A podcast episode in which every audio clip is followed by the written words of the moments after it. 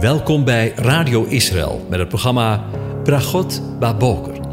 Een kort ochtendprogramma waarin een gedeelte uit de Bijbel wordt gelezen en besproken. Met Bragot Baboker wensen onze luisteraars zegeningen in de ochtend. Presentator is Kees van de Vlist.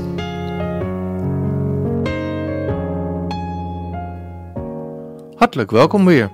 Vandaag denken we weer verder na over Psalm 119 en dan nu de versen 5 tot en met 8. Ik lees ze aan u voor.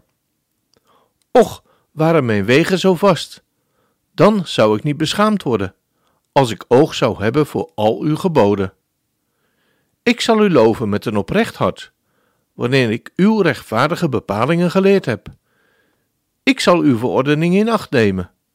Verlaat mij niet geheel en al. Tot zover. Over toewijding gesproken. Voor het verband van het voorgaande is het goed om het voorgaande vers nog eens te lezen. Heren, u hebt geboden om uw bevelen ten zeerste in acht te nemen. Tja, en dan verzucht de schrijver van de psalm: Och, waren mijn wegen zo vast. En laat ik maar heel eerlijk beginnen vandaag. En sluit ik mij aan bij de schrijver van de psalm.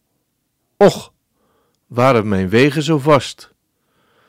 De voorgaande woorden van de dichter: Heere, u hebt geboden om uw bevelen ten zeerste in acht te nemen, doen eigenlijk een beroep op je om als het ware bij jezelf naar binnen te kijken. Ze brengen je tot zelfreflectie. En laten we dan maar heel eerlijk zijn, en komen we allemaal tekort en zijn we allemaal afhankelijk van de genade van de Heere God. Gehoorzaamheid en toewijding aan Gods geboden, aan Zijn Torah, aan Zijn woord, vereisen bijzondere toewijding en standvastigheid. Een toewijding en standvastigheid die uiteindelijk niemand van ons heeft, maar die door Jezus volkomen is volbracht. Laten we maar eerlijk zijn, wij struikelen nog wel eens, maar bij Hem is vergeving. De uitdrukking och dat toch of ocht mocht het zijn, komt in het Hebreeuws nog maar één keer voor in de Bijbel. Het komt uit de mond van het krijgsgevangen meisje in de geschiedenis van Naaman, waarvan we lezen in 2 Koningen 5 vers 3. Dat bracht me op de gedachte dat wij ook in zekere zin zijn gevangen onder de invloedssfeer van de tegenstander.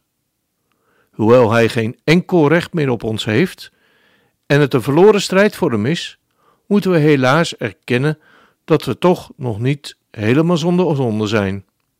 Ja, ik weet het. Wanneer we tot het geloof in Heer Jezus gekomen zien, zijn, ziet Hij ons aan in Christus.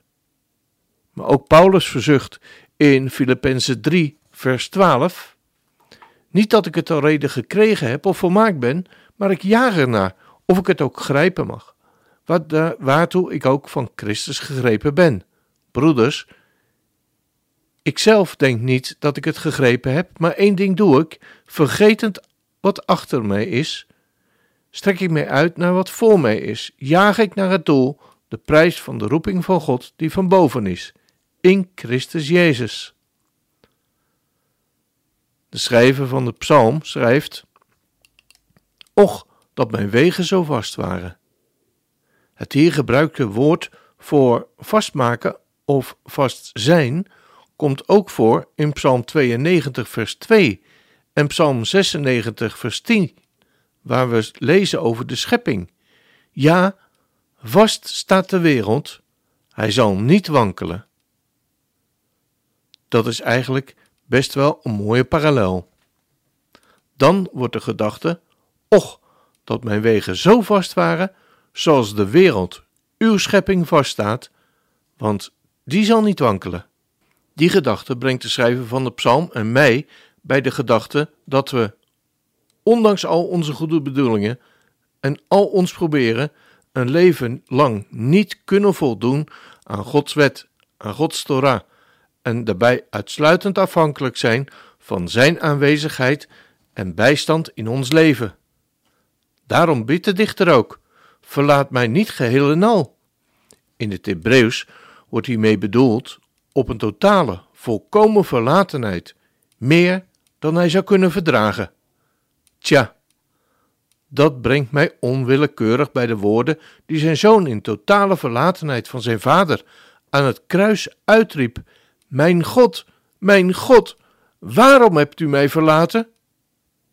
Weet je waarom? Omdat hij jou en mijn zonde op zich genomen heeft. Daar waar jij en ik steeds weer de mist ingingen, gaan en zullen gaan, ondanks al onze goede bedoelingen, en vader geen gemeenschap kan hebben met de zonde. Daarom hing zijn zoon aan het schandelijke kruis, verlaten door zijn vader, opdat jij en ik nooit meer door hem verlaten zouden zijn. We mogen ons altijd geborgen weten in hem.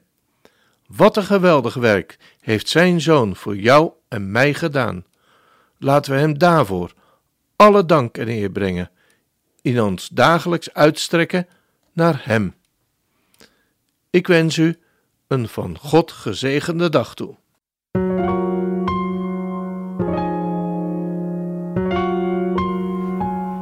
U hebt geluisterd naar het programma Bragot Baboker. Een kort ochtendprogramma waarin een gedeelte uit de Bijbel wordt gelezen en besproken. Wilt u het programma nog eens naluisteren, dan kan dat. Ga naar radioisrael.nl en klik onder het kopje radio op Uitzending gemist.